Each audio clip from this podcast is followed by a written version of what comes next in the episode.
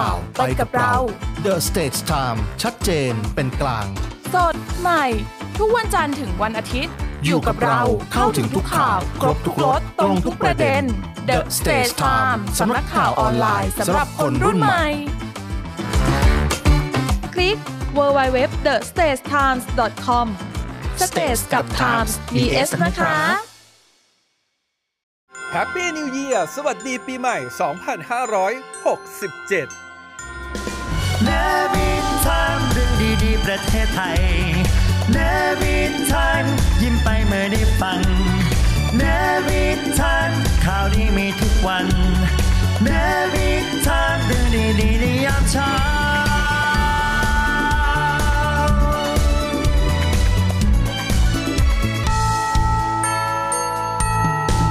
เนวิชามเรื่องดีๆ ประเทศไทยยามเช้า หนี้ครัวเรือนโดยเฉลี่ยของโลกเนี่ยออโต้ครับเอ่อรวมประเทศที่พัฒนาแล้วรวมประเทศยากจนทั้งหมดเนี่ยมันตกประมาณ 100%ของ GDP นะฮะอันนี้เรามองกลับมาดูประเทศไทยเนี่ยเอ่อของเราอยู่ที่ 90 จริง ๆ มันยังไม่ได้สูงกว่าระดับเฉลี่ยของโลกเท่าไหร่นะครัฮะบคราวนี้ก็ต้องถามว่าไอ้90%ของ GDP ที่เป็นหนี้ครัวเรือนเนี่ยมันมันมีปัญหาหรือยังนะมันน่ากลัวหรือยังนะฮะผมจำคำพูดของท่านนายก เศรษฐาได้ว่าความจริงหนี้มันไม่ได้เป็นสิ่งชั่วร้ายนะฮะหนี้มันเป็นสิ่งที่เอ่อแสดงว่าเราเนี่ยสามารถเอ่อใช้บริการจากสถาบันการเงิน ครับ มีเครดิต เออ มีเครดิต เอาเครดิตเนี่ยมาจับจ่ายใช้สอย เอามาลงทุน ครับ ที่สำคัญคือเอามาลงทุนนะฮะอืมเอ่อเราเคยพูดกันถึงเรื่องระบบการเงิน พูดถึงเรื่องสถาบันการเงิน มีหน้าที่สร้างหนี้โดยเฉพาะเลย อืมงั้นถ้าเกิดเราบอกเราจะไม่มีหนี้เลยเนี่ยนะฮะ ก็ต้องยกเลิกระบบ สถาบันการเงินไปอืมก็ไม่ทุกคนก็ไม่ต้องมีหนี้ก็ไม่ต้องไปกู้ธนาคารอะไรแบบนี้ใช่ไหมทุกคนก็อยู่เฉย Voice of Navy เสียงจากทหารเรือ ร่วมกับ The Stage Time เสนอรายการ Navy Time เรื่องดีๆ ประเทศไทยยามเช้าพบกันกับรายการ Navy Time เรื่องดีๆ ประเทศไทยยามเช้าวันนี้อยู่กับเราเช้าวันนี้ครับ กับผมดีเจสอนอดิศรจันทรวัฒน์ครับ ผมนะครับอัยราอันราวีนะครับ สวัสดีครับ ท่านผู้ชมที่เคารพครับ ขอต้อนรับทุกท่านนะครับ เข้าสู่ถลกข่าวถลกปัญหานะครับ กับผมหยก The States Times ครับ สวัสดีนะคะ สวัสดีเพื่อนๆทุกคนค่ะ อยู่กับปริมนะคะ ใน Talk กับปริมคุณชนิดาคุณชอนนายอิทวานะคะ ช่วง The Tomorrow มหาชนต้องรู้ครับ วันนี้อยู่กับผมปัตโต้วสันต์มนต์ประเสริฐครับ สวัสดีครับ รายการมั่นใจไทยแลนด์กับผมคณิตแสงสุพรรณเบบี้บูมภูมิใจวัยเก่าผมอัยราอันราวี สวัสดีครับ ต้อนรับเข้าสู่ The Study Time Story นะครับ กับผมดนวัฒน์สาคริก อาจารย์พงษ์พานุเสวตรุณนะครับ Easy Econ นะฮะ ข่าวสารสาระดีๆ ชมได้ตลอดวันทุกช่วงเวลา อย่าลืมกดติดตาม YouTube The State Time สำนักข่าวออนไลน์สำหรับคนรุ่นใหม่ State กับ Time มี S นะครับ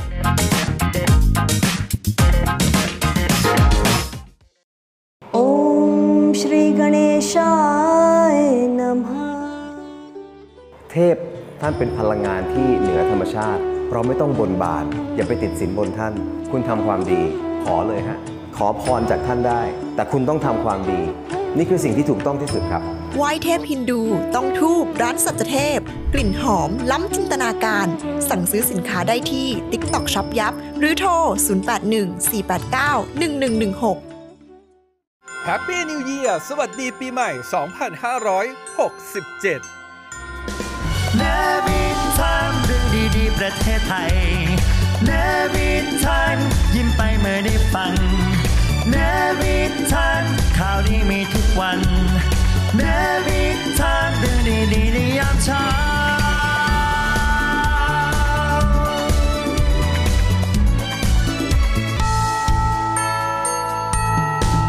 เนวิชามเรื่องดีๆ ประเทศไทยยามเช้า สนับสนุนโดยไหว้เทพฮินดู ต้องทูบร้านสัจเทพ กลิ่นหอมล้ำจินตนาการ ข้าวตารุงอารมณ์ดี สุขภาพดีเริ่มต้นที่ข้าวดี สวัสดีครับ ขอต้อนรับเข้าสู่รายการ The Tomorrow มหาชนต้องรู้นะครับ รายการของเราก็นำเสนอเรื่องราวที่น่าสนใจนะครับก่อติดเรื่องของเศรษฐกิจ แล้วก็มาย่อยให้คุณฟังได้เข้าใจง่ายๆ พร้อมทิศทางที่น่าสนใจต่างๆ ซึ่งสามารถติดตามรับชมรับฟังกันได้หลายช่องทางครับไม่ว่าจะเป็นทางออนไลน์นะครับของ The Stage Time แล้วก็เสียงจากทหารเรือ รวมถึงวิทยุนะครับ FM 93.0 MHz ครับ AM 720 kHz แล้วก็เครือข่าย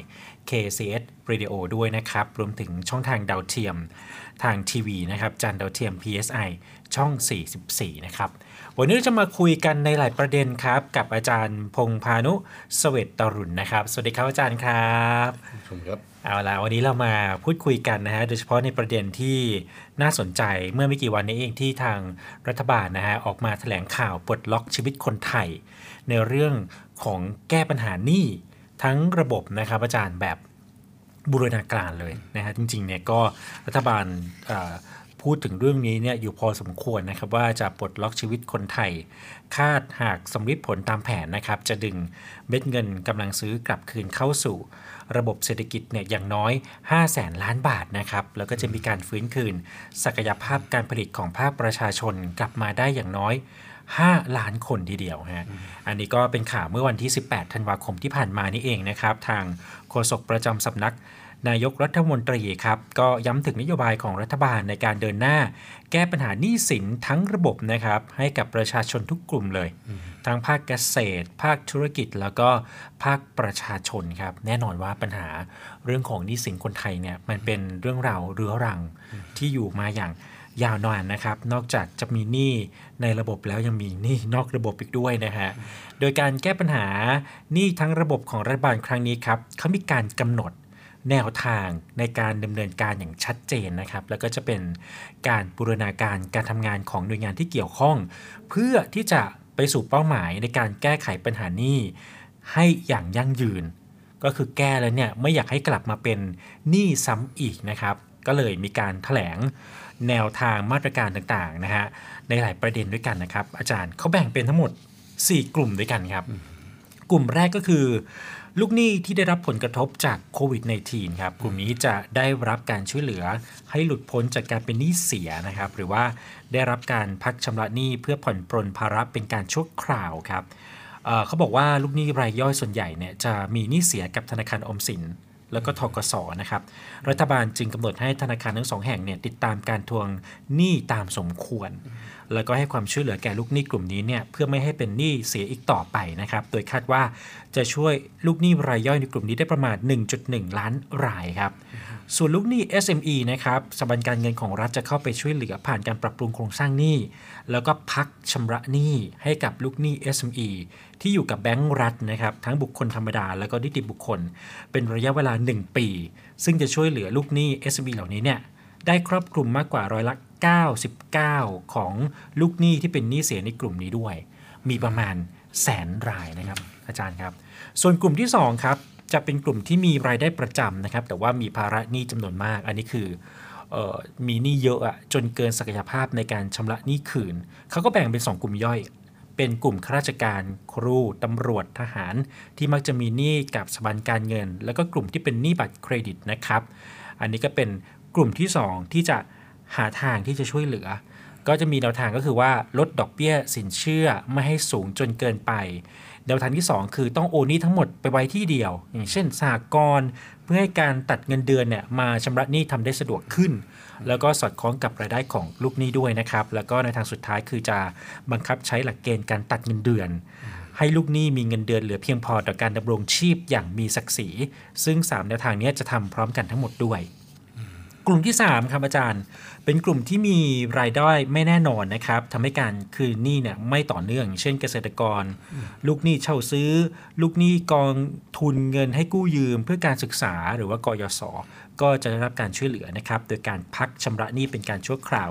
การลดดอกเบี้ย การลดเงินผ่อนชำระในแต่ละงวดให้ต่ำลง เพื่อให้สอดคล้องกับรายได้ของลูกหนี้นะครับเช่นลูกหนี้เกษตรกร โดยลูกหนี้กลุ่มนี้รัฐบาลได้มีการโครงการพักชำระหนี้ให้แก่เกษตรกรแล้วนะครับ โดยจะพักทั้งหนี้เงินต้นแล้วก็ดอกเบี้ยเป็นเวลา 3 ปีด้วยนะครับ ส่วนกลุ่มทีสี่ 4 ครับ อันนี้เป็นกลุ่มที่หนี้เสียคงค้างกับ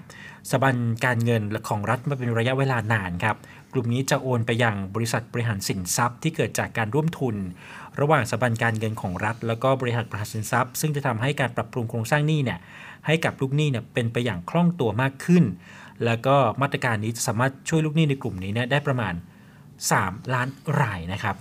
รัฐบาลบอกว่าครับมาตรการและแนวทางในการแก้หนี้แต่ละกลุ่มดังกล่าวเนี่ยเป็นการดำเนินการอย่างจริงจังนะ เพื่อให้ผู้ที่เป็นหนี้ได้รับสินเชื่ออย่างเหมาะสม แล้วก็เป็นธรรม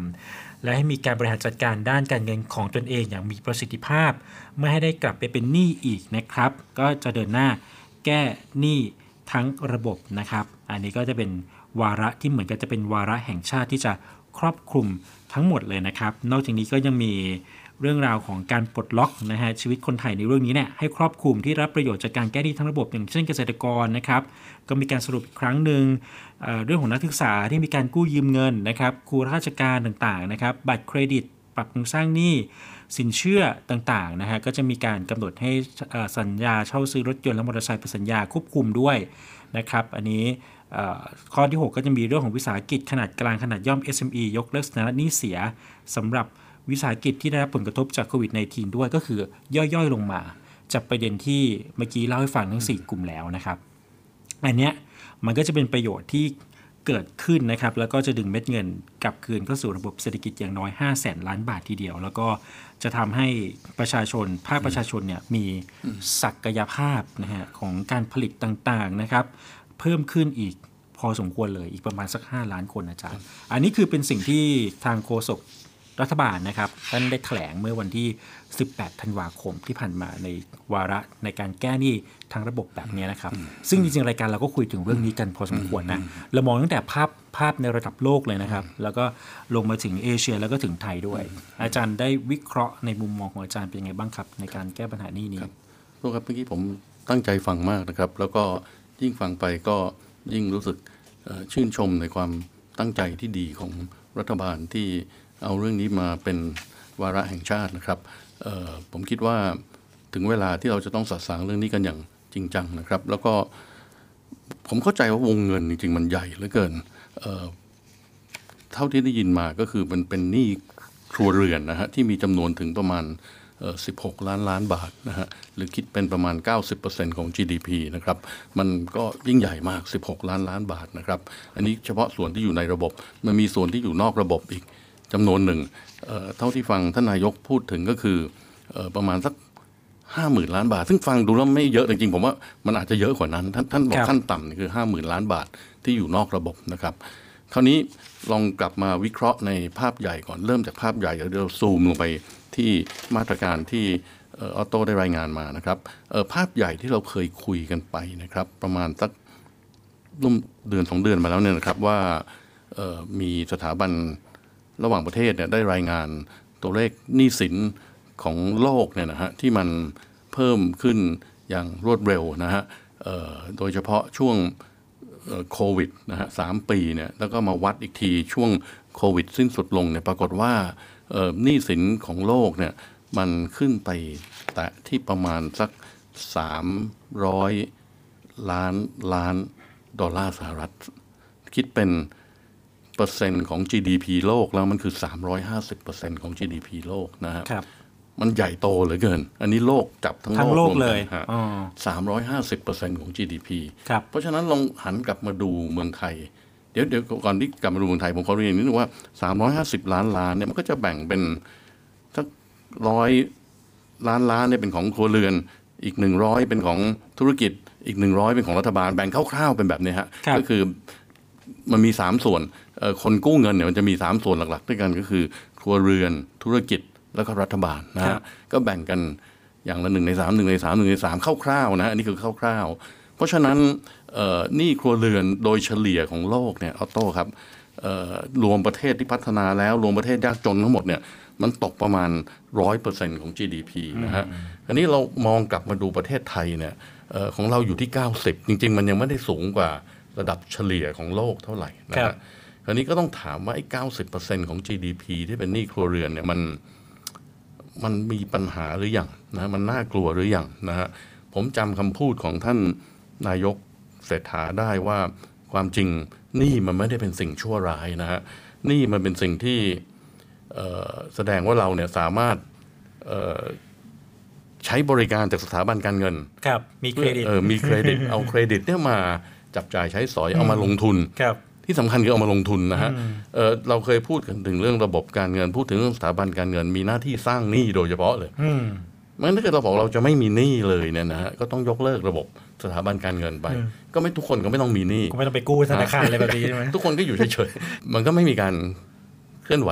ก็อยู่นิ่งกันหมดนะฮะครับแต่การที่เรามีหนี้เนี่ย แสดงว่าระบบสถาบันการเงินเนี่ยมันทำหน้าที่ของมันนะฮะแต่มันจะทำหน้าที่ดีหรือไม่ดีเนี่ยก็ต้องดูว่า หนี้ที่มันเกิดขึ้นแล้วเนี่ย มันมีการเอาเงินที่กู้มาเนี่ยไปทำอะไรนะฮะอืมบางคนกู้มาแล้วเอาไปลงทุนสมมตินะฮะครับเช่นเจ้าของกิจการหรือธุรกิจขนาดใหญ่เนี่ยเอ่อเขาก็ไปลงทุนไปทำโครงการไปเอ่อซื้อสินค้าเอ่อคงคลัง ซื้อเครื่องจักรตั้งโรงงาน พวกนี้มันเป็นหนี้ที่ผมคิดว่า ไม่ได้เป็นหนี้ที่เลวอะนะฮะเป็นหนี้ที่กู้มาแล้วมันก่อให้เกิดรายได้ มันก่อให้เกิดดอกออกผลในอนาคตนะฮะแต่มันมีหนี้อีกประเภทหนึ่งที่เอ่อกู้มาแล้วเอาไปใช้อุปโภคบริโภคหมดไปทันทีทันใดนะฮะไม่ได้ก่อให้เกิดรายได้ขึ้นมา ตรงนี้แหละครับเป็นหนี้ที่มันอาจจะก่อให้เกิด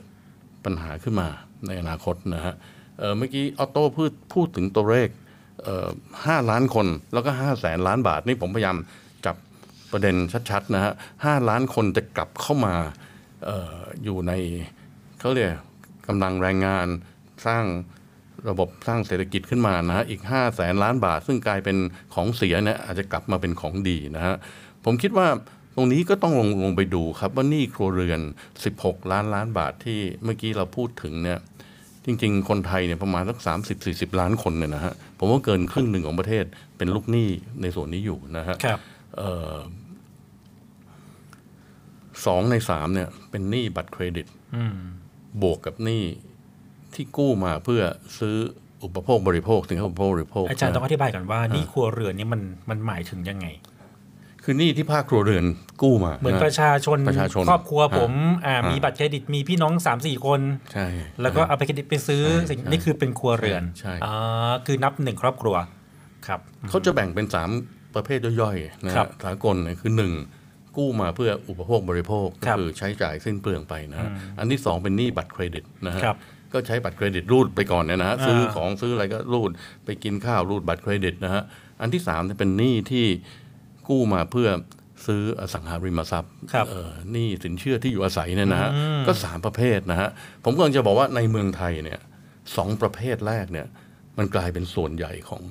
หนี้ครัวเรือนอ๋อหนึ่งกับสองหนึ่งกับสองอาจารย์แล้วถามต่อใช้เยอะจริงแล้วเขามีเงินจ่ายนี่มันจะเป็นหนี้ครัวเรือนไหมก็ก็เป็นก็เป็นฮะแต่แต่แต่เป็นหนี้ครัวเรือนที่ไม่มีปัญหาไงอ๋ฮะอฮะวิธีออโต้บอกห้าห้าล้านคนกับห้าแสนล้านบาทเนี่ยมันคือหนี้ครัวเรือนที่ มีปัญหา อาจจะเป็นข้ออ่าหนึ่งข้อสองครับบวกสามครับแต่ว่าครับไม่รู้หนึ่งสองอันไหนมากกว่าหรือสามมากกว่า ใช่ใช่ใช่ใช่ฮะอ๋อฮะหนึ่งกับสองเนี่ยบวกกันมันเป็นประมาณสองในสามสองในสามสิบหกล้านล้านบาทโอ้ฮะก็คิดเป็นประมาณสักเท่าไหร่อะฮะสองในสามก็น่าจะประมาณสักสิบล้านล้านบาทนะฮะเป็นหนี้ที่อุปโภคหนี้อุปโภคบริโภคแล้วก็หนี้ที่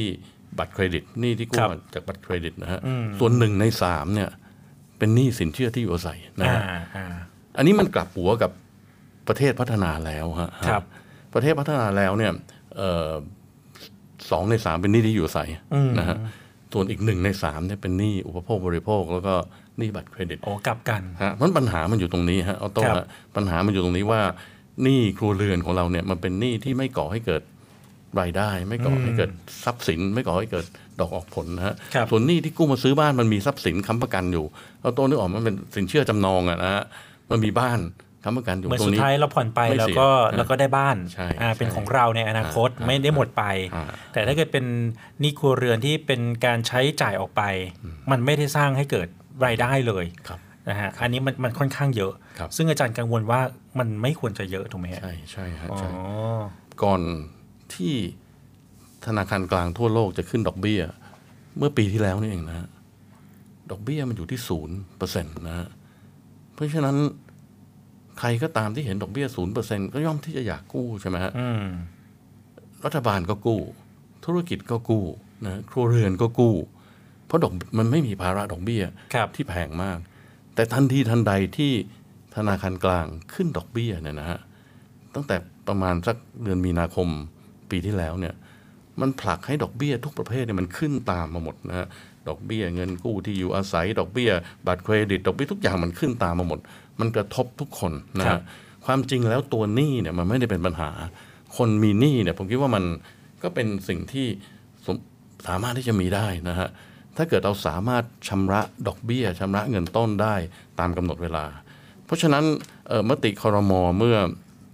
วันที่เท่าไหร่นะฮะ18ธันวาครับ18ธันวานะผมคิดว่า ก็เป็นสิ่งที่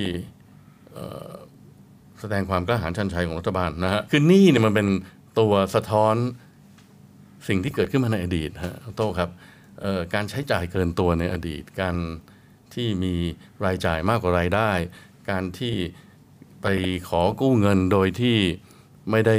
พิจารณาปัจจัยต่างๆ ให้ละเอียดถี่ถ้วนนะฮะ การที่เจ้าหนี้ปล่อยกู้ โดยที่ไม่ได้พิจารณาความสามารถในการชำระหนี้ของลูกหนี้นะฮะเพราะอันนี้ก็เป็นสิ่งที่เกิดขึ้นมาในอดีต แต่รัฐบาลปัจจุบันเนี่ยยอมรับว่ามันเกิดความเสียหายขึ้นแล้วในอดีตนะฮะก็เลยออกมาตรการวาระแห่งชาติที่ที่กล่าวถึงเนี่ยนะฮะครับคือสุดท้ายแล้วเนี่ยก่อนที่เราจะกู้หนี้ยืมสินเราก็ต้องประเมินตัวเองในทุก ๆ ระดับเลยถูกไหมอาจารย์ ว่าสุดท้ายกู้มาก็ต้องต้องใช้ คือบางทีเราจะรู้สึกว่า เอ๊ะ เราเรากู้มาเราเราไม่ค่อยอยากใช้หรือเปล่า มันเลยกลายเป็นหนี้เสียหรือหนี้มีปัญหาอาจารย์ สุดท้ายมันก็ต้องใช้อะ ถูกไหมแต่มันใช้มากใช้น้อยหรือว่ามันกระบวนการไม่เพียงพออะมันมันผมรู้สึกอย่างนั้นนะเออคือเราต้องต้องใช้เขาไม่กลายเป็น NPL อะไรอย่างเงี้ยนะฮะเดี๋ยวต้องแยกกลุ่มนิดนึงก่อนครับออโต้ครับ คือก่อนที่จะถึงวันที่ 18ธันวาเนี่ยผมเข้าใจว่าสัก 2 อาทิตย์ก่อนหน้านั้นเนี่ยสหรือ 3 อาทิตย์เนี่ยนะฮะ รัฐบาลได้ประกาศวาระแห่งชาติเรื่องหนี้นอกระบบนะครับพอมา 18ธันวาเนี่ยมันเป็นหนี้ในระบบนะฮะหนี้นอกระบบนี่มันก็แตกต่างจากหนี้ในระบบ ที่เมื่อกี้ผมเรียนแล้วว่าท่านนายกบอกว่ามีประมาณสัก 5 0,000 ล้านบาทนะฮะอันนี้ก็จะต้องใช้กระทรวงมหาดไทย ใช้ตำรวจใช้ผู้ว่าราชการจังหวัดเนี่ยนะเข้าไปลงทะเบียน เพราะเป็นหนี้ที่ผิดกฎหมายนี่นอกระบบมันมันมันมันมันไม่ถูกกฎหมายอะนะเป็นการการปล่อยกู้กันจากใครก็ไม่รู้บางทีเราก็ไม่รู้ตัวตนผู้มีอิทธิพลใน ท้องถิ่น ร้านค้า ร้านขายปลีกในท้องถิ่นให้กู้ชั่วคราวนะฮะ ดอกเบี้ยคิดอาจจะสูงลิบนะฮะ เดือนละ ผมไม่รู้กี่เปอร์เซ็นต์ เดือนละสิบเปอร์เซ็นต์มั้งฮะอันนี้ก็เป็นสิ่งที่เราจะต้องจับคนเหล่านี้เนี่ยเข้ามาลงทะเบียนนะฮะ ผมเข้าใจว่าขณะนี้เนี่ยทุกจังหวัด ผู้ว่าราชการจังหวัดทุกจังหวัดนะฮะ แล้วก็กระทรวงมหาดไทยได้ตั้งศูนย์อำนวยการแก้ปัญหานี่นอกระบบขึ้นมานะฮะ ก็ลงทะเบียนไปแล้วเยอะเลย ผมเข้าใจว่าเป็นแสนแสนรายมั้งฮะที่มาลงทะเบียนอาจจะลงทางออนไลน์ หรือมาลงทะเบียนด้วยตัวเองก็แล้วแต่นะฮะนั้นจุดประสงค์ก็คือว่าต้องการที่จะพยายามดึงหนี้นอกระบบเหล่านี้เนี่ยซึ่งผิดกฎหมายเนี่ยนะฮะเข้ามาอยู่ในระบบให้ได้นะฮะก็ใช้ธนาคารของรัฐเนี่ยเข้าไป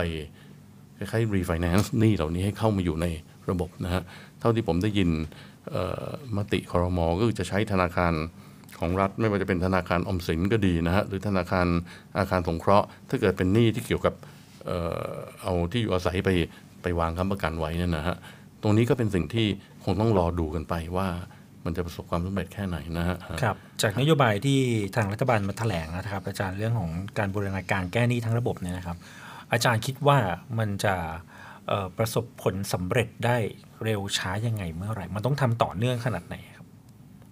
โอ้จริง ๆ มันแก้มานานแล้วนะฮะต้องจริงไม่ได้เริ่มที่รัฐบาลนี่มันก็เริ่มมากัน ตั้งแต่ผมเป็นข้าราชการอยู่กระทรวงการคลังก็มีเรื่องแนวทางการแก้ไขปัญหานี้ทั้งในระบบนอกระบบนะฮะ แต่จนแล้วจนรอดมันก็ไม่เบ็ดเสร็จทันทีนะฮะ คือผมคิดอยู่กับความจริงจังของของรัฐบาล และอีกส่วนหนึ่งก็คือเรื่องของเม็ดเงินที่จะต้องใส่ลงไปโต้ฮะ พวกนี้มันไม่ฟรีนะฮะ การแก้ไขหนี้เนี่ย ผมยกตัวอย่างหนี้ที่มันเสียไปแล้วห้าแสนล้านเนี่ยนะฮะ คนห้าล้านคนเนี่ย ผมคิดว่า รัฐบาลก็ต้องเข้าไปปรับโครงสร้างหนี้นะปรับโครงสร้างนี้ปรับยังไง ผมเห็นมีมาตรการที่ออกมาก็คือไปลดดอกเบี้ยลงมานะฮะไปขยายระยะเวลาการชำระหนี้นะฮะพักเงินต้น มันก็มีมาตรการเหล่านี้ออกมา ซึ่งมันจะต้องเติมเงินเข้าไปผมเข้าใจว่ามติครมที่อนุมัติมาตรการออกมาเนี่ยมีการพูดถึงวงเงินงบประมาณที่จะเอามาเติมในส่วนนี้ด้วยนะครับ ซึ่งถ้าผมจำไม่ผิดผมได้ยินมาว่าประมาณ 4,900 ล้านบาทนะฮะอืมที่รัฐบาลจัดเงินลงมาเออมันก็ไม่รู้จะพอหรือเปล่านะเพราะผมคิดว่ามันตัวเลขมันใหญ่เหลือเกินนะฮะครับแล้วก็ที่สำคัญคือเออไอ้ลูกหนี้ดีมันจะคือคือเห็นลูกหนี้เสียเนี่ยได้ประโยชน์แต่ลูกหนี้ดีอาจจะถอยกลับมาเพื่อเอาประโยชน์ตรงนี้ด้วยซึ่งผมคิดว่ามันมันมันอาจจะ เป็นการสร้างสิ่งที่เขาเรียกว่า moral hazard เกิดขึ้นมานะฮะเออผมก็กลัวว่าจะคุมวงเงินไม่อยู่นะฮะอืม4,900 ล้านบาท ก็อยากจะให้ตรงเนี้ยต้องต้องพยายามฮะต้องพยายามดูแลดีๆฮะแต่ผมคิดว่าโต้ถามว่ามันจะแก้กันแบบยั่งยืนได้หรือเปล่าเนี่ยนะฮะเอ่อมันก็คงได้ในระดับหนึ่งนะฮะแต่คครังบไม่หมดหรอกนะฮะอืมต้นเหตุมันอยู่ที่ไหน มันอยู่ที่การใช้จ่ายอืมใช้จ่ายมากกว่ารายได้เนี่ยนะฮะต รงนี้จริงๆถ้าจะแก้ให้แบบเบ็ดเสร็จจริง ๆ ก็ต้องทำให้คนไทยมีรายได้มากขึ้นอืมมากกว่าค่าค่าใช้จ่ายที่จำเป็นนะฮะบางคนเขาจำเป็นที่ต้องกู้เงินจริงๆ ก็ต้อง ก็ต้องปล่อยเขากู้นะฮะแต่เขาก็จะต้องมีความรับผิดชอบพอสมควร มีวินัยทางด้านการเงินอืมการคลังของเขานะฮะอันนี้เป็นสิ่งที่ผมคิดว่าจะแก้ปัญหาได้ในระยะยาวที่สุดคือหนึ่งรายได้สองคือการวางแผนทางด้านการเงินอย่างมีวินัยนะฮะ ผมคิดว่าอันนี้คือคือคือต้องสร้างคำให้ตอบมากกว่า ประชาชนเราเข้าใจในเรื่องของวินัยทางการเงินของตัวเองของครอบครัวตัวเองนะฮะที่จะใช้จ่ายอย่างเอ่อเรียกได้ว่าระมัดระวัง แล้วก็มีการเอ่อใช้หนี้คืนด้วย คือกู้เสร็จปุ๊บก็ต้องใช้หนี้คืนจะได้ไม่ไม่เสียระบบมานะครับ อาจารย์ครับพูดถึงเรื่องหนี้กันมาเยอะเหมือนกัน คราวนี้ผมจะมาต่อกันถึงเรื่องของฝุ่น PM 2.5 ที่ตอนนี้ก็ใกล้ที่จะเข้าสู่ ฤดูร้อนในในปีหน้าแล้วนะฮะก็จะเรื่องมีเรื่องของฝุ่นเรื่องอะไรเนี่ยค่อนข้างจะเยอะนะครับ นอกจากจะอันตรายต่อสุขภาพหลายหน่วยงานก็ออกมา ให้ความสำคัญในเรื่องนี้เนี่ยผมอยากสอบถามว่าอืมฝุ่น PM 2.5 เนี่ยเราจะเข้าใจว่ามันอันตรายต่อปอดเราอย่างเดียว จริงๆเนี่ยมันมีผลกระทบต่อเรื่องของเศรษฐกิจด้วยหรือเปล่าอืมอืมอืมครับเออก็เป็นเรื่องสิ่งแวดล้อมนะฮะเป็นเรื่อง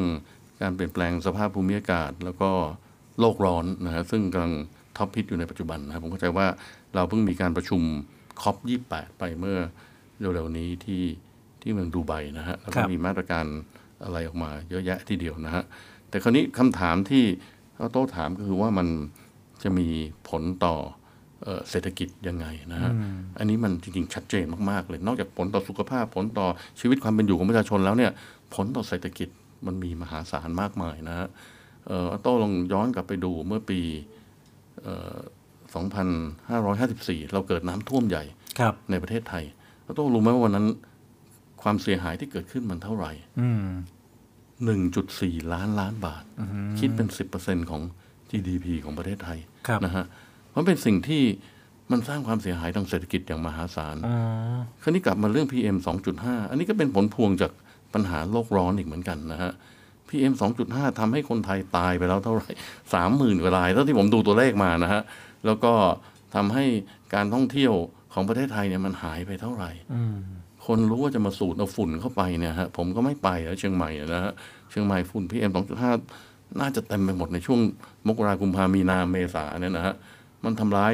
เศรษฐกิจมากมายแค่ไหน เพราะฉะนั้นอันนี้ครับผมคิดว่าเป็นผลกระทบที่ถ้าเกิดเราไม่เริ่มต้นแก้ปัญหาหรือป้องกันในวันนี้เนี่ย มันคงจะสายเกินไปที่จะแก้ปัญหาอันนี้นะครับ ผมคิดว่ามาตรการของ COP28เนี่ย จริงๆถ้าจัดกลุ่มใหญ่ ๆ ก็เป็นมาตรการทางด้าน mitigation ก็คือลดลดไอ้มลพิษนะฮะ ลดไอ้คาร์บอนที่มีการปล่อยออกมาในอากาศนะฮะ แล้วก็มีมาตรการทางด้าน adaptation ก็คือการปรับตัวให้เข้ากับสิ่งแวดล้อมที่เกิดขึ้น ซึ่งล้วนแต่ใช้เงินทั้งนั้นนะฮะอืมเพราะอันนี้ก็เป็นอีกอันหนึ่งที่เราคงจะต้องพูดถึงระยะต่อไปว่ารัฐบาลจะเอาเงินที่ไหนมาจัดการกับปัญหาสิ่งแวดล้อมในประเทศไทยนะครับอืมเขาจะส่งผลกระทบอยู่พอสมควรเลย ก็ต้องมีเงินก้อนหนึ่งที่ต้องลงมาที่จะแก้ปัญหาดูแลในเรื่องนี้นะครับ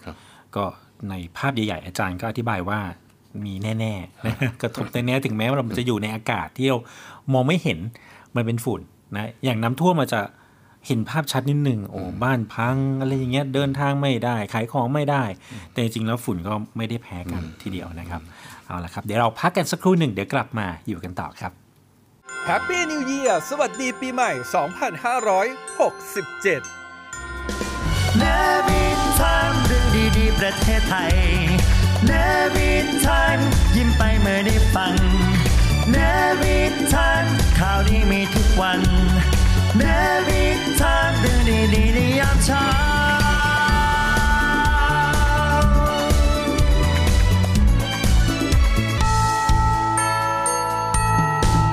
เนวิชามเรื่องดีๆ ประเทศไทยยามเช้า The States Times สำนักข่าวออนไลน์สำหรับคนรุ่นใหม่ The Stage Time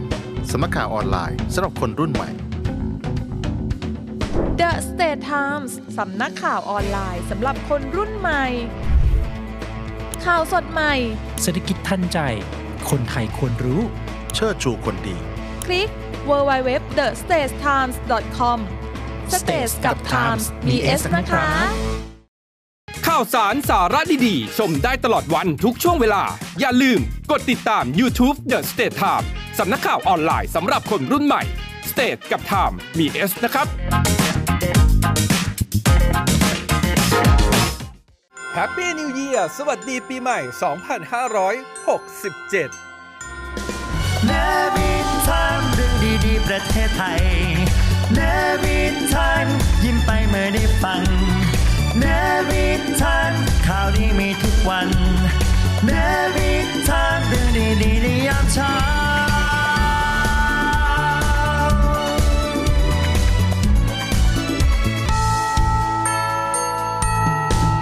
เนวิชามเรื่องดีๆประเทศไทยยามเช้า สนับสนุนโดยไหว้เทพฮินดู ต้องทูบร้านสัจเทพ กลิ่นหอมล้ำจินตนาการ ข้าวตารุงอารมณ์ดี สุขภาพดีเริ่มต้นที่ข้าวดีเอาละครับกลับมาอยู่กันต่อกับรายการ The Tomorrow มหาชนต้องรู้นะครับ มาคุยกันถึงเรื่องของการคลังกันบ้างดีกว่านะครับ ก็มีหลายประเด็นที่ น่าสนใจครับอาจารย์อย่างข่าวนี้นะครับ นักเศรษฐศาสตร์อาวุโสประจำประเทศไทยจากธนาคารโลกก็มีการนำเสนอข้อมูลแนวโน้มเศรษฐกิจไทยนะครับ แนวทางในการฟื้นตัวว่า GDP ไทยไตรมาส 3 ปี 66 ที่ผ่านไปเนี่ยมีอัตราขยายตัวที่ 1.5%ต่ำกว่าที่คาดไว้นะฮะเป็นผลมาจากการส่งออกนำเข้าที่ลดลงแล้วก็เศรษฐกิจภายในประเทศที่ เป็นการแรงขับเคลื่อนเนี่ยก็ก็ยังเติบโตได้อยู่นะฮะแต่ว่าเมื่อพิจารณาอัตราการฟื้นตัวเศรษฐกิจ จะพบว่าไทยเนี่ยเติบโตต่ำกว่าเพื่อนบ้าน ในภูมิภาคอาเซียนนะครับในกลุ่มที่มีศักยภาพใกล้เคียงกันนะก็ก็ถือว่าสาเหตุหลักเนี่ยอาจจะไม่ใช่มาจากเศรษฐกิจโลกเพียงอย่างเดียวแล้ว เพราะว่าหลายประเทศในอาเซียนเนี่ยเติบโตได้อ่าซึ่งดีตรงข้ามกับไทย ด้วยซ้ำไปนะครับ ก็มีการวิเคราะห์ต่างๆครับ เรื่องของพลังงาน เรื่องของเศรษฐกิจที่เหมือนกับว่า เอ๊ะ ของไทยเนี่ย เหมือนธนาคารโลกบอกว่าไทยเนี่ยเปราะบางหรือเปล่า ฟื้นตัวเปราะบางหรือเปล่า แล้วก็แก้เชิงโครงสร้างเนี่ยอาจจะโตไม่ทันใน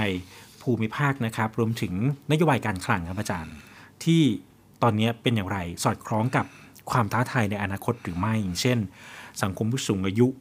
หรือว่าการนำเข้าพลังงานต่างๆ มากมายนะครับนโยบายต่างๆ เหล่านี้เนี่ยเมื่อกี้เราพูดถึงเรื่องหนี้ ก็มีเรื่องของเรื่องนี้มาเกี่ยวข้องด้วยว่า มันมันสอดคล้องอะไรกันไหมนะฮะอยากให้อาจารย์ช่วยวิเคราะห์นะฮะเรื่องของการคลังครับว่าทำอย่างไร ไทยจะต้องปรับไหม หรือว่าโครงสร้างการคลังดีอยู่แล้วเออเอ่อทางเศรษฐกิจเนี่ยต้องปรับให้เกิดการแข่งขันได้เนี่ย มันจะต้องทำยังไงอาจารย์นะต้องครับเออเรื่องการคลังเนี่ยเรา ที่ผ่านมาอาจจะไม่ค่อยได้พูดถึงมากนะครับครับเออแต่ผมต้องขอเรียนเอ่อท่านผู้ชมว่านโยบายการคลังเนี่ยเป็นนโยบายที่ว่าด้วยการใช้จ่ายของภาครัฐ แล้วก็การหาเงินรายได้มาใช้จ่ายถ้าเกิดไม่พอก็ต้องไปก่อหนี้สาธารณะ อันนี้หนี้มาอีกแล้วครับจะเป็นหนี้ของภาครัฐนะฮะอืมเมื่อกี้เราพูดหนี้ของประชาชนหนี้ของครัวเรือน อันนี้เป็นหนี้ของรัฐบาลนะฮะครับ นั้นนโยบายการคลังก็เป็นนโยบายที่ว่าด้วย 3 ตัวแปรหลักๆเนี่ยนะฮะก็คือการใช้จ่ายของรัฐบาลการหารายได้และการก่อหนี้นะครับเอ่อโต้พูดมาเนี่ยโอ้โห มันเป็นเรื่องภาระการใช้จ่ายทั้งนั้นเลยนะ เราพูดเรื่องหนี้ครัวเรือนในตอนต้นเนี่ยรัฐบาลก็มีภาระที่จะต้องอัดฉีดเงินเข้าไปผ่านทางธนาคารของรัฐเนี่ยนะฮะที่เราบอกธนาคารออมสินธนาคารอาคารสงเคราะห์อะไรต่างๆเนี่ย พื่อเข้าไปปรับโครงสร้างหนี้ให้กับประชาชนครับที่เดือดร้อนนะฮะเราพูดถึงสังคมสูงอายุ ก็เป็นภาระค่าใช้จ่ายของรัฐบาลทั้งนั้นเพราะรัฐบาลต้องดูแลคนเฒ่าคนชรา รัฐบาลจะต้องดูแลชีวิตความเป็นอยู่เอ่อสุขภาพเขาเจ็บป่วยก็ต้องต้องให้บริการทางด้านการแพทย์เขาเนี่ยนะฮะหลักประกันสุขภาพทั้งหลายเนี่ยนะฮะหรือแม้แต่เรื่องของโลกร้อนเนี่ยนะฮะที่เราพูดถึงว่าเอ่อประเทศไทยเนี่ยเป็นประเทศอยู่ในกลุ่มเสี่ยงที่เอ่อ จะได้รับผลกระทบโดยตรงจากโลกร้อนนะฮะเรื่อง PM 2.5 ก็เกิดขึ้นแล้วในประเทศไทย เรื่องน้ำท่วมใหญ่เมื่อปี2514ก็ยังความเสียหายอย่างมหาศาลทุกเหตุการณ์ที่เกิดขึ้นในยรัฐบาลมีภาระที่จะต้องเข้าไปใช้จ่ายทั้งนั้นทั้งภาระในการเยียวยาคนที่ได้รับผลกระทบ ภาระในการเอ่อเข้าไปป้องกันนะฮะไม่ให้เกิดผลนั้นนะฮะภาระในการเข้าไปแก้ปัญหา ร้อยแปดพันอย่าง ทุกอย่างเป็นเรื่องของการคลังทั้งนั้นเลยนะครับ คราวนี้เราพอกลับมาดูฐานะการคลังของรัฐบาลไทยเนี่ยเราก็คงจะต้องดูว่างบประมาณแผ่นดินทุกวันนี้เนี่ยมันเป็นยังไง แล้วก็การจัดเก็บรายได้ของรัฐบาลเป็นยังไงนะฮะถ้าเกิดคร่าวๆตัวเลขคร่าวๆเลย เพื่อให้ท่านผู้ชมเนี่ยได้เห็นภาพของการคลังประเทศไทยเนี่ยปีปีหนึ่งรัฐบาลไทย ปัจจุบันใช้จ่ายประมาณ 3 ล้านล้านบาทสามล้านล้านบาทครับสามล้านล้านบาทเป็นประมาณสักไม่ถึง 20%ของ GDP ของประเทศไทยนะฮะครับประมาณสัก10 78%ของ GDP รายได้ที่รัฐบาลเก็บได้เนี่ยมีประมาณสัก 2.5 ล้านล้านบาทอ้าวประมาณสัก 13%ของ GDP 2.5มันก็ล้านมีล้านแก๊ปประมาณ 5%มันมีแก๊ปประมาณ 5 แสนล้านนะฮะประมาณ 5 แสนแต่ล้านแต่บาทใช้สามล้านล้านเลยใช่ใช่ฮะอ๋อต่อปีนะฮะนี่คือต่อปีคืองบประมาณแผ่นดินต่อปีเนี่ย เออมันมันเพิ่มขึ้นเรื่อยๆ แต่ปัจจุบันเนี่ยมันอยู่คร่าวๆแค่นั้นมันมีเศษอะไรเยอะแยะเออแต่คร่าวๆมันเป็นอย่างเงี้ยฮะภาพปัจจุบันก็คือเราขาดดุลงบประมาณ ขาดดุลอยู่ ขาดดุลเยอะด้วยครับคือห้าแสนล้านมันเกือบประมาณสักสามสี่เปอร์เซ็นต์อาจจะถึงห้าเปอร์เซ็นต์ของ GDP นะฮะเดี๋ยวคุณผู้ฟังคุณผู้ชมอาจจะไม่เข้าใจ มันขาดดุลหมายความว่าตังค์ในกระเป๋าที่เราเก็บได้น้อยกว่าสิ่งที่เราใช้ถูกไหมฮะใช่ฮะใช่อ๋อทุกวันนี้ยังใช้ไม่พอนะฮะเอ่อเราเก็บได้แค่2.5ล้านล้านบาทเลยนะฮะเอ่อแต่เราใช้เอ่อ สามล้านล้านมันบาก็ทเลยแก๊ปห้าแสนล้านใช่อ๋อยังใช้ไม่พอฮะคือถ้าเกิดเราต้องไปปรับโครงสร้างหนี้ของครัวเรือนเนี่ยนะฮะต้องใส่เงินเข้าไปอีกนะฮะถ้าเกิดเราต้องไปแก้ปัญหาน้ำท่วมน้ำแรงเนี่ยนะฮะก็ต้องใส่เงินเข้าไปอีก ถ้าเกิดเราต้องไปแก้ปัญหาคนสูงอายุ จัดระบบหลักประกันสุขภาพทั่วหน้าเนี่ยก็ต้องใช้เงินอีกนะฮะทุกอย่างใช้เงินทั้งนั้นเลยนะฮะมแต่สิ่งที่มันเกิดขึ้นคืออะไรหรือเปล่าครับ ก็คือในอเมริกาเราเห็น ชัดที่สุดเลยว่า รัฐบาลของนายโจไบเดนเนี่ยขาดดุลก็ประมาณมหาศาลเลย ผมบอกของเราขาดดุลประมาณสักสี่ห้าเปอร์เซ็นต์ของ GDP อเมริกาขาดดุลเจ็ดเปอร์เซ็นต์ของ GDP 7%เจ็ดเปอร์เซ็นต์มันมหาศาลมากๆฮะแล้วก็กู้เงินจนเกิดวิกฤตเพดานหนี้แล้วเราต้องจำได้ว่าคอนเกรสจะไม่ยอมให้ปรับเพดานหนี้รัฐบาลก็จะเกิดก็คือกู้จนเต็มเพดานที่กำหนดไว้แล้วฮะอ่าไม่สามารถกู้ใหม่ได้อ่าฮะนะรัฐบาลก็จะต้อง default เพราะไม่ไม่มีเงินมา ชำระหนี้เก่าครับฮะก็คือเอ่อการกู้เงินเนี่ยมันเป็นการหมุนเงินนะก็กู้ใหม่มาใช้หนี้เก่า กู้ใหม่มาใช้หนี้เก่ามันจะเป็นอย่างเงี้ยฮะพอกู้ใหม่ไม่ได้ไอ้หนี้เก่าครบกำหนด ก็ผิดนัดชำระหนี้อืมแต่ในที่สุดก็แก้ปัญหาได้แต่เป็นการแก้ปัญหาแบบชั่วคราวนะฮะรัฐบาลไทยออโต้ครับกลับมารัฐบาลไทยถ้าเราดูตัวเลขที่วัดขนาดของเอ่อหนี้สาธารณะเนี่ยนะฮะเอ่อมันเป็นตัว สะท้อนว่ารัฐบาลได้ใช้เงินไปมากกว่าการหาเงินเท่าไหร่นะฮะอืมคือรายจ่ายมากกว่ารายได้เนี่ยเอ่อหนี้สาธารณะปัจจุบันเนี่ยมันอยู่ที่ประมาณ 62%ของ GDP 62%ของ GDP ซึ่งเยอะที่สุดในประวัติศาสตร์ประเทศไทยแล้วนะวันนี้นะฮะโอ้เยอะที่สุดในประวัติศาสตร์ประเทศไทย คิดเป็นเม็ดเงินประมาณสักสิบล้านล้านบาท10ล้านล้านฮะบาท เมื่อกี้เราบอกหนี้ครัวเรือนเดี๋ยวเพื่อเพื่อเปรียบเทียบให้ท่านผู้ชมเห็นภาพใหญ่ๆหนี้ครัวเรือนมัน 16 นะฮะ ครับ16ล้านล้านมีล้านสองตัวนะฮะล้านล้านนะฮะฮะเออหนี่รัฐบาลประมาณ10ล้านล้านบาท10ล้านล้านบาทฮะรวมกันเป็น26ล้านล้านบาทเหรอเป็นยี่สิบหกโอ้แล้วยังมีหนี้หนี้ภาคธุรกิจอีกนะฮะครับอันอันนี้ผมจำตัวเลขไม่ได้แน่นอน แต่มันก็เป็นก้อนที่มัน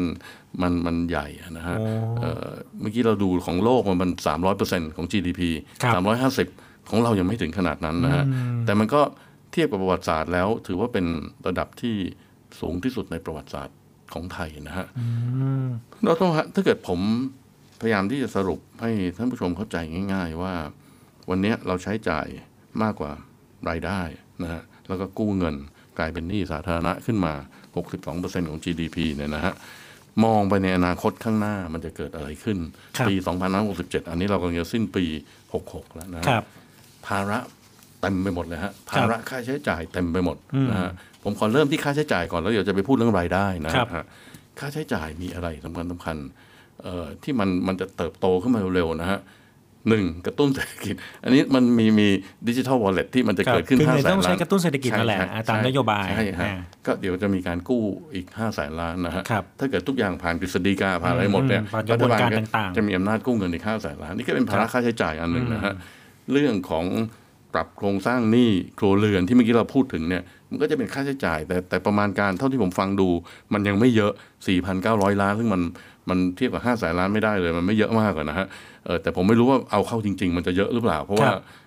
คนที่เกี่ยวข้องมันเยอะมากนะประชาชนที่ได้รับผลกระทบจากหนี้ครัวเรือนมันเยอะมาก เรื่องของโลกสีเขียวเรื่องของโลกร้อน เรื่องของเออ สภาพเปลี่ยนเปลี่ยนแปลงสภาพภูมิอากาศมีภาระที่รัฐบาลต้องใช้จ่ายนะฮะขอโทษครับต้องใช้จ่ายแล้วเรื่องน้ำท่วมเนี่ยฮะผมอยากจะเรียนโต้ว่าสมัยที่เราน้ำท่วมใหญ่เมื่อปี2514เนี่ยเราเคยคิดจะจัดระบบป้องกันครับบริหารจัดการน้ำอืมในประเทศไทย แต่จนแล้วจนรอดมันยังไม่ได้ทำนะฮะอ่าแล้วเราจำได้ปี 54เนี่ยโอ้โหมันจะกรุงเทพจะท่วมอยู่แล้วนะฮะครับ วันนี้ยังไม่ได้ทำอะไรเลยนะอืมอาจจะทำเล็ก ๆ น้อยๆแต่มันไม่ได้เป็นชิ้นเป็นอันอืมมันต้องทำระบบอุโมงค์ทำแก้มลิงทำโอ้โหผมว่าสารพัดที่ต้องทำอันนี้ก็เป็นค่าใช้จ่ายที่เกี่ยวกับโลกร้อนนะฮะเรื่องของ EV รถไฟฟ้า รัฐบาลก็ต้องจัดให้มันมีโครงสร้างพื้นฐานที่เราจะไปสามารถชาร์จไฟแบตเตอรี่รถยนต์ได้ อันนี้ก็ต้องมีกระจายอยู่ทั่วประเทศนะฮะ อันนี้เป็นเรื่องที่เกี่ยวกับโลกร้อนโลกสีเขียว เรื่องเกี่ยวกับคนชรา เรื่องเกี่ยวกับสังคมผู้สูงอายุ ก็เป็นค่าใช้จ่ายอย่างเงี้ยออโต้ฮะเอ่อค่าใช้จ่ายที่วันวันนี้เบี้ยยังชีพคนชราเดือนละพันบาท มันจะไปพอได้ยังไงนะฮะครับ วันนี้ไม่พอนะฮะคนแก่คนเฒ่าเนี่ยนะฮะไม่มีรายได้ไม่มีลูกหลาน ไม่มีเงินออมเก็บไว้เลยเนี่ยนะฮะรับเงินพันบาทจากรัฐบาลใช้ทั้งเดือนเนี่ยอืมลองนึกภาพกลายเป็นคนยากจนทันทีนะฮะอืมมันไม่พอมันรัฐบาลไทยจะต้องใช้จ่ายอีกมหาศาลแล้วนอกจากนั้นแล้วเนี่ยครับ อีกเรื่องหนึ่งคือ อันนี้อาจจะไปเกี่ยวกับแบงก์ชาติละดอกเบี้ยครับที่เมื่อกี้เราบอกรัฐบาลเป็นหนี้ 62%ของ GDP เนี่ยนะฮะเราต้องเอาดอกเบี้ยที่มันกระโดดขึ้นมาเร็วมากเลยนะฮะ จากจุด5%มาเป็น 2.5%นี่คือดอกเบี้ยของแบงก์ชาติ ดอกเบี้ยพันธบัตรรัฐบาลก็เป็นอัตราที่สูงขึ้นเป็นเงาตามตัวนะฮะ ตรงนี้ก็เป็นงบประมาณที่รัฐบาลต้องใช้จ่ายเพื่อชำระดอกเบี้ยพันธบัตรรัฐบาลอ๋ออีอีกส่วนหนึ่งด้วยนะฮะ เพราะฉะนั้นอันนี้คือสิ่งที่ผมพูดมาทั้งหมดเนี่ยเอ่อ รายจ่ายรัฐบาลที่ตั้งไว้ปีละประมาณสักสามล้านล้านบาท ไม่พอนะครับ มันต้องจัดรายได้รายจ่ายเพิ่มขึ้นโอ้ต้องจัดงบประมาณเพิ่มขึ้นนะก็ต้องหาเงินเพิ่มขึ้นเหรออาจารย์ อันนี้ก็มานำมาสู่ในเรื่องของรายได้ละครับว่าทำไงรัฐบาลจะหาเงินมาปัจจุบันมันก็ขาดดุลอยู่แล้ว ปีละประมาณห้าแสนล้านบาทเนี่ยนะฮะอาจารย์แล้วจริง ๆ รัฐบาลหรือว่าเอ่อที่จะต้องดูแลเรื่องของการเงินน่ะเราควรจะขาดดุลสมดุลหรือว่าเอ่อได้มีเงินมาก มันมันมองยังไงฮะคือต่างประเทศเขาเป็นยังไงเขาขาดดุลเหมือนกัน คืออเมริกาเนี่ยประเทศแม่บทเลยนะประเทศยักษ์ใหญ่ที่สุดเนี่ยนะฮะก็ขาดดุลมากกับเราอีกตอนเนี้ยฮะฮะคือผมก็ไม่อยากจะไปว่าใครอะนะฮะเอ่อทุกคนในยเวลาดอกเบี้ยมันถูกเนี่ยมันก็อยากกู้เงินนะเมื่อกี้เราพูดถึงครัวเรือนนะฮะก็เหมือนกันดอกเบี้ยมันเคยถูกมาก่อน ดอกเบี้ยเป็นศูนย์เปอร์เซ็นต์นะฮะมันก็อยากกู้เงิน แต่พอดอกเบี้ยมันขึ้นปุ๊บเนี่ยมันก็เกิดอาการแบบ เป็นปัญหาขึ้นมาทันทีนะฮะอืมอ่าเพราะฉะนั้นเอ่ออเมริกาตอนนี้ร้อยเปอร์เซ็นของ GDP อะนี่นี่เรากำลังพูดถึงหนี้ของรัฐบาลนะฮะไม่ใช่หนี้ครัวเรือนหนี้ของรัฐบาลเนี่ยร้อยเปอร์เซ็นของเราหกสิบสองเปอร์เซ็นต์ครับอเมริกาสูงกว่าเราเยอะแยะนะเป็นหนี้มากกว่าเราเยอะแยะเลยนะฮะวันนี้ผมก็บอกว่าถ้าเกิดเรายังพึ่งวิธีการหาเงินโดยการก่อหนี้โดยการกู้เงินเนี่ยนะฮะมันคงอาจจะไม่ดีซะแล้วนะฮะเพราะว่า ในที่สุดมันมีขีดจำกัดนะฮะถ้าเกิดเศรษฐกิจมันไม่โตเนี่ยมันก็ GDP ซึ่งเป็นฐานมันเกิดมันโตน้อยกว่าดอกเบี้ยเนี่ยนะฮะมันต่ำกว่าดอกเบี้ยนี่มันก็จะขยายใหญ่ขึ้นไปใหญ่ขึ้นไปเรื่อยๆนะฮะเพราะฉะนั้นวันนี้สิ่งที่ต้องทำก็คือ โอเค เดี๋ยวผมผมอยากจะเรียนตรงนี้ว่า ตอนนี้ก็ต้องให้รัฐบาลทำงานไปเต็มที่นะฮะแต่ระยะปานกลางข้างหน้าเนี่ยสองสามปีข้างหน้าเนี่ยผมคิดว่าเราคงจะต้อง พูดกันเรื่องรายได้แบบที่มันจริงจังมากขึ้นนะฮะโอเค รัฐบาลเข้ามารัฐบาลนายกเศรษฐาเข้ามาร้อยวันแรกครับยังไม่ได้พูดเรื่องรายได้เลยอืมผมผมว่าต้องคงไม่เคยได้ยินว่าท่านอืมจะเก็บภาษีตัวไหนมากขึ้น จะหารายได้เพิ่มขึ้นยังไงนะฮะไม่มีนักการเมืองคนไหน อยากจะพูดเรื่องภาษีเลยฮะนักการเมืองอยากจะลดลดลดภาษีนะฮะให้เวลาอีกสักสามเดือนอะหกเดือนน่าจะเริ่มพูดแล้วว่า ภาษีมูลค่าเพิ่มคุณจะเพิ่มไหมอืมเจ็ดเปอร์เซ็นต์เนี่ยเพิ่มเป็นสิบเปอร์เซ็นต์ได้ไหมนะครับฮะฐานภาษีเงินได้นิติบุคคลที่มันสึกกร่อนไปจากดิจิทัลอีโคโนมีนะฮะเอาตัวถ้าต้องไปดูรายได้ของบริษัทที่เสียภาษีเนี่ยครับ มันลดลงเรื่อยๆนะฮะอืมมันลดลงเรื่อยๆ เพราะอะไรเพราะว่าเศรษฐกิจมันเปิดเสรี เศรษฐกิจมันกลายเป็นดิจิทัลหมดนะฮะมันเก็บมันไปตามเก็บภาษีไม่ได้ คือนะตามตามเก็บภาษีจากดิจิทัลยาก ยากผมคิดว่ายากมากอ๋อแล้วบางทีมันเก็บไม่ได้ด้วยนะฮะครับ ผมเคยยกตัวอย่างว่าเมื่อเกิดผมจองโรงแรมในประเทศไทยเนี่ย ผมอยากพักสักคืนหนึ่งเอาพันบาทนะฮะผมจองผ่านแพลตฟอร์มออนไลน์ครับซึ่งมันเยอะแยะไปหมดตอนนี้นะฮะยี่สิบสามสิบเปอร์เซ็นมันถูกกันเอาไปเข้าไอ้แพลตฟอร์มมันนั้นละครับนะฮะผมไม่เอ่ยชื่อแพลตฟอร์มก็แต่แพลตฟอร์มออนไลน์ เพื่อเป็นเขาเรียก hotel booking เนี่ย มันเยอะแยะไปหมด มันทำให้ฐานภาษีมันสึกกร่อนไปทันทีเลยนะฮะอ๋อแทนที่เราจะเก็บได้ทั้งร้อยทั้งพันบาทเนี่ยนะฮะปรากฏว่าเหลือแค่เจ็ดร้อยบาท อีกสามร้อยมันไปเข้าไอ้ไอ้ดิจิทัลออนไลน์อืมแอปพลิเคชันเนี่ยนะฮะฮะอันนี้เป็นเป็นสิ่งที่ผมคิดว่าคงจะต้องทบทวนกันอย่างจริง ๆ จังๆนะว่าเราจะทำยังไง เรื่องคาร์บอน อันนี้เป็นเป็นเรื่องที่ทดจะทดสอบความกล้าหาญของรัฐบาลอย่างมากครับ เรากำลังพูดว่าเราไม่อยากให้เกิด carbon emission การปล่อยคาร์บอนออกไปไหน มันทำให้เกิดภาวะโลกร้อนนะฮะ แต่เรายังไม่ได้เก็บภาษีคาร์บอนจริง ๆ จังๆสักทีนะฮะคาร์บอนมันมีต้นทุนต่อสังคมนะฮะโรงงาน การใช้เชื้อเพลิง การใช้เอ่อน้ำมัน รถยนต์ การเดินทาง การคมนาคมเนี่ย มันปล่อยคาร์บอนทั้งนั้น แล้วพวกนี้ยังไม่ได้แสดงความรับผิดชอบต่อสังคมมากเท่าที่ควรครับเราใช้น้ำมันเบนซิน ใช้น้ำมันดีเซลเนี่ยนะฮะ มันสร้างผลกระทบต่อสังคม ต่อสภาพแวดล้อมต่อดินฟ้าอากาศทั้งนั้นนะฮะอันนี้ก็เป็นอีกจุดหนึ่งที่ผมคิดว่าเราคงจะต้องจริงจังกับการหารายได้เพิ่มอืมจากการเก็บภาษีคาร์บอนนะฮะครับแต่มันจะทำให้เกิดอะไรขึ้นมาก็คือ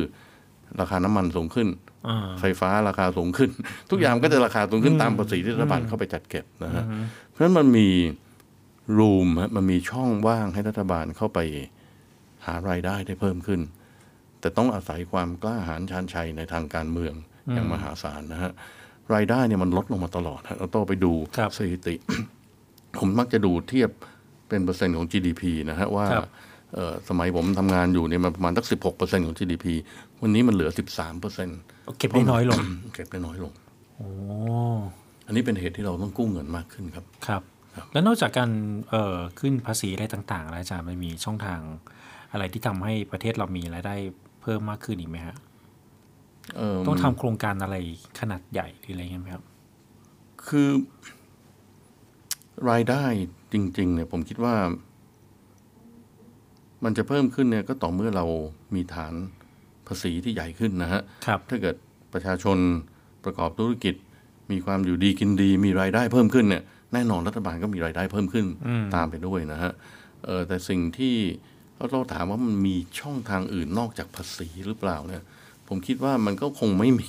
ช่องทางที่มันยั่งยืนนะฮะ เช่นรัฐบาลจะขายของเก่าเนี่ยขายทรัพย์สินสมมตินะฮะอืมมันคงขายไม่ได้สักวันก็หมดนะฮะอืมใช่ไหมฮะทรัพย์สินรัฐบาลก็มีจำกัดนะฮะหรือรัฐบาลจะให้เช่าเอ่อทรัพย์สินของตัวเอง มันก็คงทำมากไม่ได้อะนะฮะสักวันมันก็คงหมดไปนะฮะอืมเพราะฉะนั้นช่องทางที่สำคัญที่สุดก็ยังคงเป็นเรื่องของภาษีนะฮะแต่ที่ที่เรากำลังจะ explore รูปแบบใหม่ ๆ ของการให้เอกชนเข้ามาร่วมทุน อันนี้ก็เป็นอีกทางหนึ่งโทษครับคือ แทนที่ว่าโครงการรถไฟ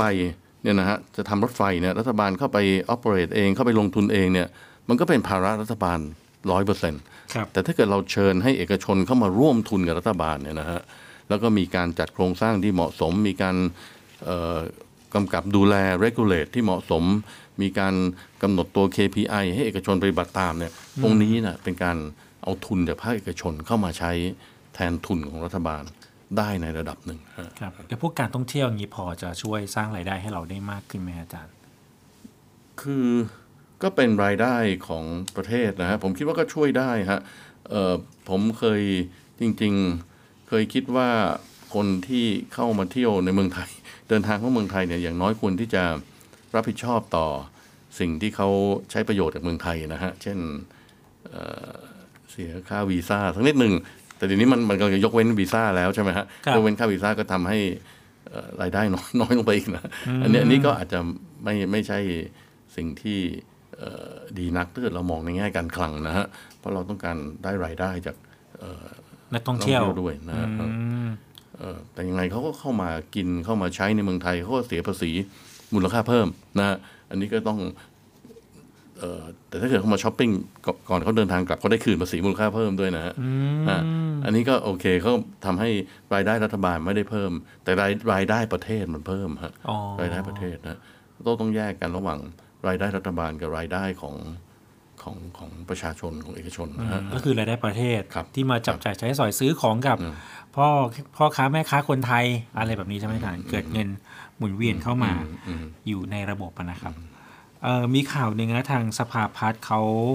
เร่วมกับองค์การเพื่อความร่วมมือทางเศรษฐกิจและการพัฒนาหรือว่า OECD มีการประชุมกันหารือเกี่ยวกับการที่จะสนับสนุนให้ไทยเราเนี่ยนะครับอยู่เป็นสมาชิกของกลุ่ม OECD ด้วย ซึ่งตอนนี้ก็มี 38 ประเทศทั่วโลกนะครับ ซึ่งสมาชิกกลุ่ม OECD นะถือว่าเป็นส่วนหนึ่งที่สำคัญในการเพิ่มขีดความสามารถในการแข่งขัน แล้วก็ยกระดับเศรษฐกิจของประเทศไทยไปสู่ที่ระดับมาตรฐานที่สูงขึ้นนะครับ แล้วก็จะได้รับความสนใจจากนักลงทุนที่จะเข้ามา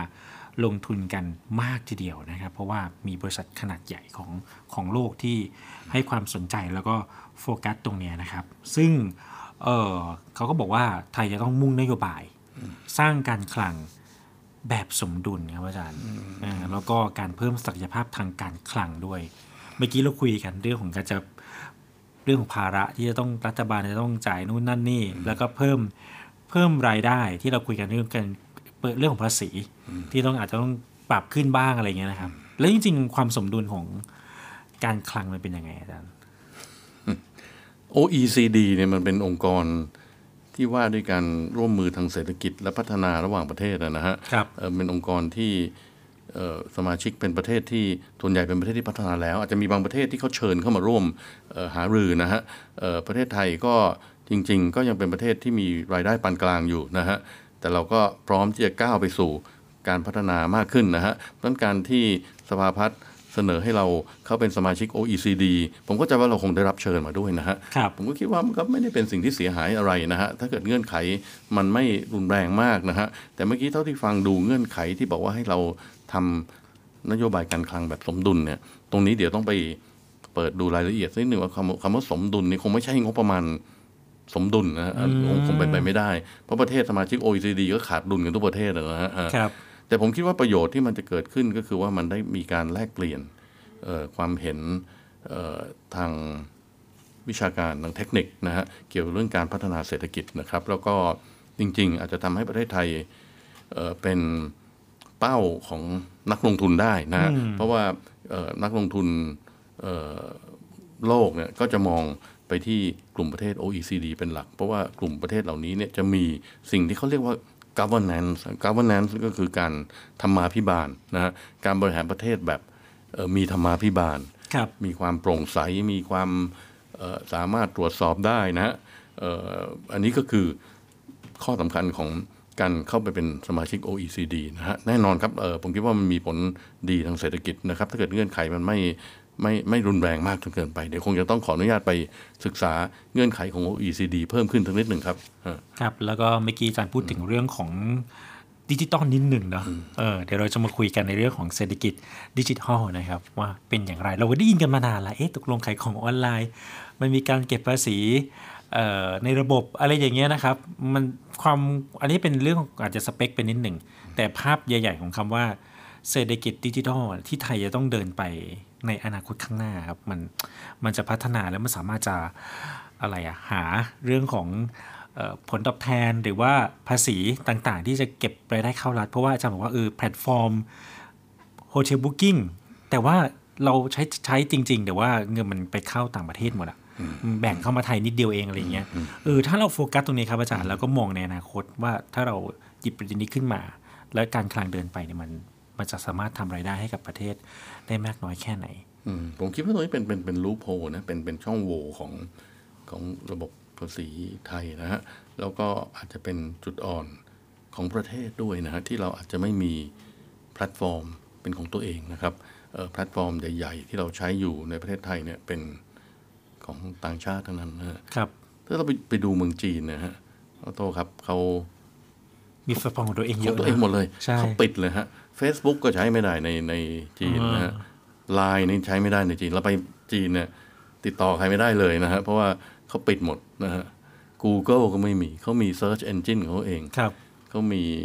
ผมจำชื่อไม่ได้นะ แต่แต่เยอะแยะไปหมดไอ้แอปพลิเคชันแพลตฟอร์มของเมืองจีนนะฮะอันนี้ก็คงจะต้องพัฒนาคงคงไม่เร็วอะแต่บอกว่าเราก็ต้องส่งเสริมให้เกิด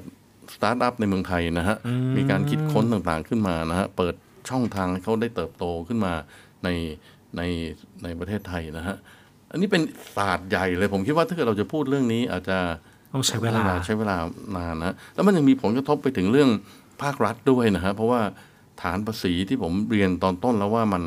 มันสึกกร่อนลงไปทุกวันครับจากการมีดิจิทัลอีโคโนมีเนี่ยนะฮะอืมมันมันสึกกร่อนลงไปทำยังไงถึงจะเก็บภาษีจากกิจกรรมเหล่านี้ได้ได้ได้ครบถ้วน เป็นสิ่งที่เราคงจะต้องมา ถกกันพอสมควรนะโอ้น่าสนใจมากเลยครับอาจารย์ เพราะว่าจะสร้างรายได้ให้กับประเทศถ้าเกิดเราสามารถสร้างแพลตฟอร์มที่ได้รับความนิยมเอาคนไทยก่อน แล้วหันมาใช้แพลตฟอร์มของเราเองอะไรแบบนี้นะมันก็จะมีเม็ดเงินที่หมุนเวียนมา แล้วเรื่องของภาษีรายได้ต่างๆ มันทำได้ไหมอ่าเพราะว่าหลายคนก็ก็ถามอยู่เหมือนกันนะว่าเอ๊ะดิจิทัลเนี่ยมันจะเข้าระบบหรืออะไรยังไง มันมันภาพกว้างมันเป็นยังไงอืมนะแล้วภาพย่อยๆเป็นยังไง ก็เดี๋ยวเราอาจจะมาคุยกันต่อใน ครั้งต่อๆไป วันนี้เวลาหมดแล้วนะครับ เดี๋ยวเราพบกันใหม่ในครั้งต่อไปครับ สวัสดีครับ Happy New Year สวัสดีปีใหม่ 2567 เนวินทันเรื่องดีๆ ประเทศไทยเนวินทันยิ้มไปเมื่อได้ฟังเนวินทันข่าวดีมีทุกวันเนวินทันเรื่องดีๆในยามเช้า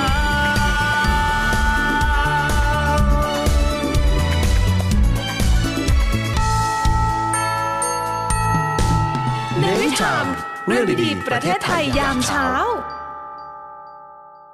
พบกันกับรายการ NAVY TIME เรื่องดีๆ ประเทศไทยยามเช้าวันนี้อยู่กับเราเช้าวันนี้ครับ กับผมดีเจสอนอดิศรจันทรวัฒน์ครับผมนะครับอัยราอันราวีนะครับสวัสดีครับท่านผู้ชมที่เคารพครับ ขอต้อนรับทุกท่านนะครับ เข้าสู่ถลกข่าวถลกปัญหานะครับ กับผมหยก THE STATES TIMES ครับ สวัสดีนะคะ สวัสดีเพื่อนๆทุกคนค่ะ อยู่กับปริมนะคะ ในท็อปกับปริมคุณชนิดาคุณชรนายสว่างนะคะ ช่วง The Tomorrow มหาชนต้องรู้ครับ วันนี้อยู่กับผมปัตโต้วสันต์มนต์ประเสริฐครับ สวัสดีครับ รายการมั่นใจไทยแลนด์กับผมคณิตแสงสุพรรณ Baby Boom ภูมิใจวัยเก่าผมอัยราอาราวินสวัสดีครับ ต้อนรับเข้าสู่ THE STATES TIMES Story นะครับ กับผมดนวัฒน์สาคริกอาจารย์พงษ์พานุเสเวตรุณนะครับ Easy Econ นะฮะ ข่าวสารสาระดีๆ ชมได้ตลอดวันทุกช่วงเวลา อย่าลืมกดติดตาม YouTube The State Time สำนักข่าวออนไลน์สำหรับคนรุ่นใหม่ State กับ Time มี S นะครับ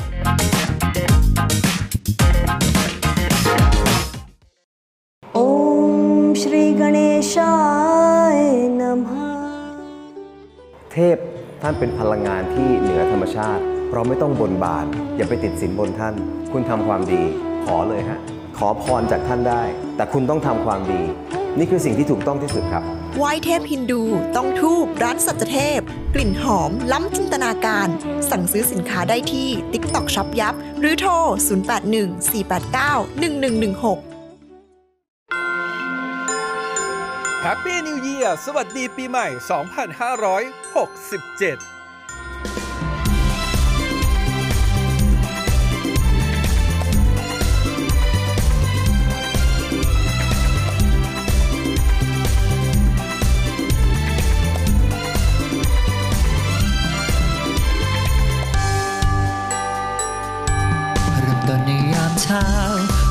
ที่ดีๆ เปิดฟังได้ที่นี่ ให้มีแรงบันดาลใจ